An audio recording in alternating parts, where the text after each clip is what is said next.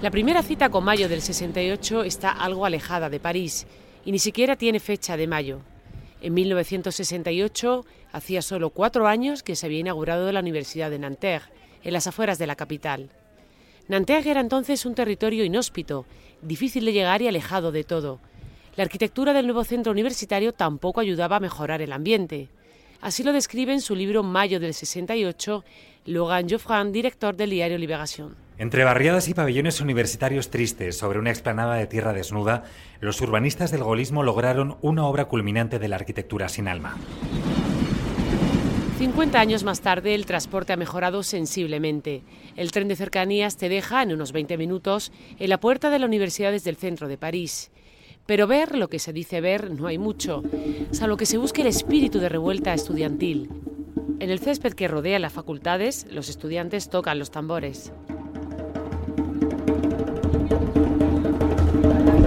Estos días de la primavera del 2018, pintadas y carteles, inspirados en la iconografía de mayo del 68, puebla una universidad en pie de guerra contra una reforma estudiantil decretada por el gobierno de Macron. Medio siglo atrás, los ánimos también estaban caldeados. Todo empezó en una piscina. En enero, el ministro de Juventud y Deporte fue a inaugurar la piscina del campus. Un estudiante de sociología, indignado por las restricciones para acceder a las residencias de las chicas, se encara con el ministro y le acusa de no tener en cuenta los problemas sexuales de la juventud. Si tiene usted problemas de ese tipo, puede usted tirarse a la piscina, responde el ministro. Pero el estudiante, lejos de venirse abajo, lo desafía. Ese es exactamente el tipo de respuesta que se obtiene de un régimen fascista. Su voz, su cara y sobre todo su pelo rojo serán pronto famosos. El joven de la piscina es Daniel Convendit, Daniel Rojo, uno de los líderes del 68. Para despertar a la opinión pública proponemos desde esta tarde la ocupación de un edificio de la Facultad de Nanterre. Estamos de ahora en adelante decididos a llevar la lucha para que los estudiantes no sean ignorados. Ha nacido el movimiento 22 de marzo, la chispa de mayo del 68. Can you picture what will be? So limitless and free, desperately in need of some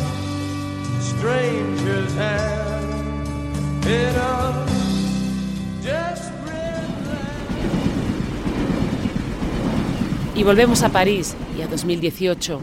Llegamos al barrio latino, corazón de aquel mes de mayo. ce quartier qui résonne dans ma tête.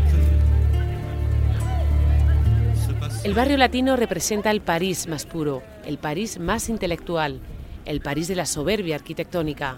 Es el París de la Rue Gauche, nicho de artistas e intelectuales.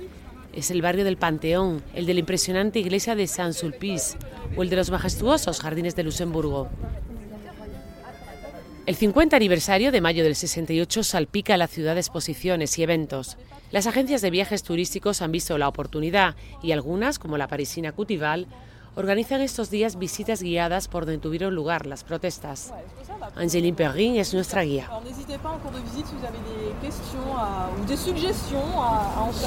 De. No duden durante la visita en hacer preguntas o sugerencias. Para darles la idea del recorrido vamos a ir a la Sorbona, remontaremos hacia el Teatro Deón para terminar en la Escuela de Bellas Artes. de. El grupo de turistas franceses pasea tras Angéline por el barrio latino que debe su nombre a la lengua. Latín era lo que se hablaba en las universidades, que desde el siglo XIII dominan sus calles. Entre ellas se encuentra La Joya, la Sorbona, fundada en 1257 por el teólogo Robert de Sorbonne, que quería crear un lugar para estudiantes pobres que les permitiera, según él, vivir en buena compañía de manera colegiada, moral y estudiosa. Sin embargo, en 1968, la Sorbona es el corazón de una revuelta espontánea y caótica. El 3 de mayo, los estudiantes de Nanterre se trasladan hasta ella para continuar con la protesta que ha cerrado su facultad. Esa misma noche, la policía les desaloja.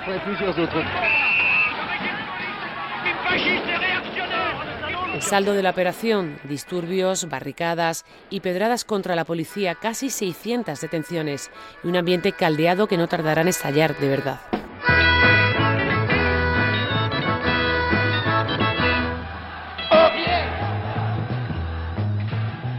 Los días siguientes serán convulsos. La Sorbona suspende las clases y los estudiantes amagan con ocuparla. Las huelgas se extienden a universidades de todo el país. Las revueltas se intensifican.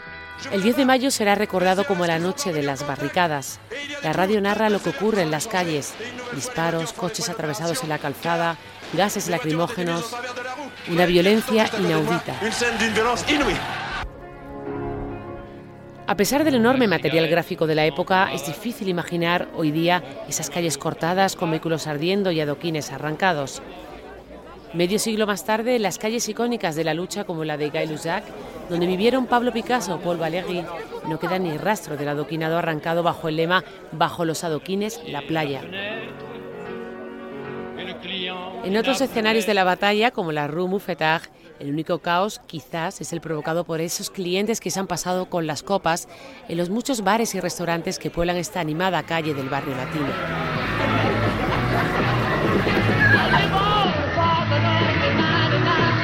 De vuelta en el 68 la tensión escala por momentos. La Sorbona se ocupa definitivamente el 13 de mayo. También el Odeón, considerado un teatro burgués. Algunos toman la cercana Escuela de Bellas Artes. Allí se producirán los carteles icónicos que han trascendido generaciones. Imágenes como la chimenea de fábrica que se transforma en un combativo puño en alto. En cada cartel, un eslogan. La lucha continúa. Toda, la, prensa, es, tóxica. La belleza está en la calle. Todos somos indeseables. Continúa. Todos somos Nosotros indeseables. somos el pueblo. Las bellas Las artes reformas toman la son calle. cloroformo. Las reformas son cloroformo. No a la burocracia. No a la burocracia. Los afiches del 68 se pueden ver estos días en el mismo lugar en que fueron concebidos, en Bellas Artes, hoy reconvertido en un museo. Henri de Chassé, comisario de la exposición, explica cómo se realizaron. Une personne projetait, un- enfin, faisait un dessin. Euh, Una persona hacía un dibujo, otra persona, o a veces la misma, escribía un texto. Se ponían ambas cosas juntas y era revisado por un comité político que no tomaba decisiones estéticas, sino que juzgaba la eficacia de la imagen, lo que en realidad era una decisión estética, pero pretendía no serlo. Y en Francia no hay revolución que no pase por un café. Las discusiones políticas se alargaban hasta altas horas de la madrugada en muchos locales de la zona. La mayoría no han sobrevivido, pero los hay imperecederos, como Le de Magot, en el Boulevard de Saint-Germain, al que solían acudir años antes Jean-Paul Sartre y Simone de Beauvoir. El cliente actual lo paga caro, te cobran 4 euros con 70 por un café solo.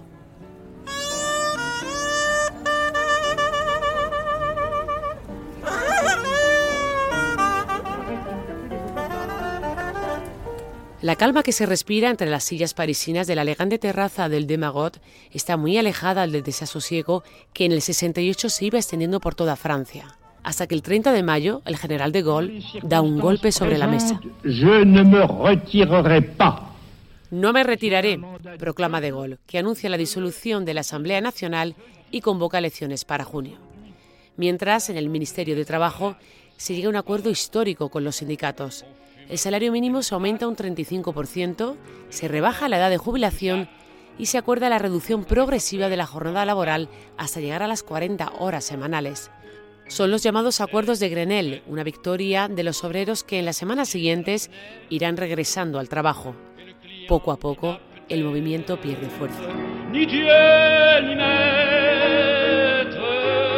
El día 14 la policía desocupa sin violencia el Teatro Odeón, uno de los seis teatros nacionales del país. Estos días tienen cartel Berenice, la tragedia de Racine, el gran dramaturgo del 17 junto a Molière. Tras el Odeón cayó la Sorbona. Bellas Artes resistió hasta finales de junio. Para entonces las elecciones habían respaldado al gobierno del presidente de Gaulle y su promesa de devolver la paz y el orden. Sin embargo, 50 años después, todavía se pueden seguir las huellas de aquella primavera en París que creyó que otro mundo era posible.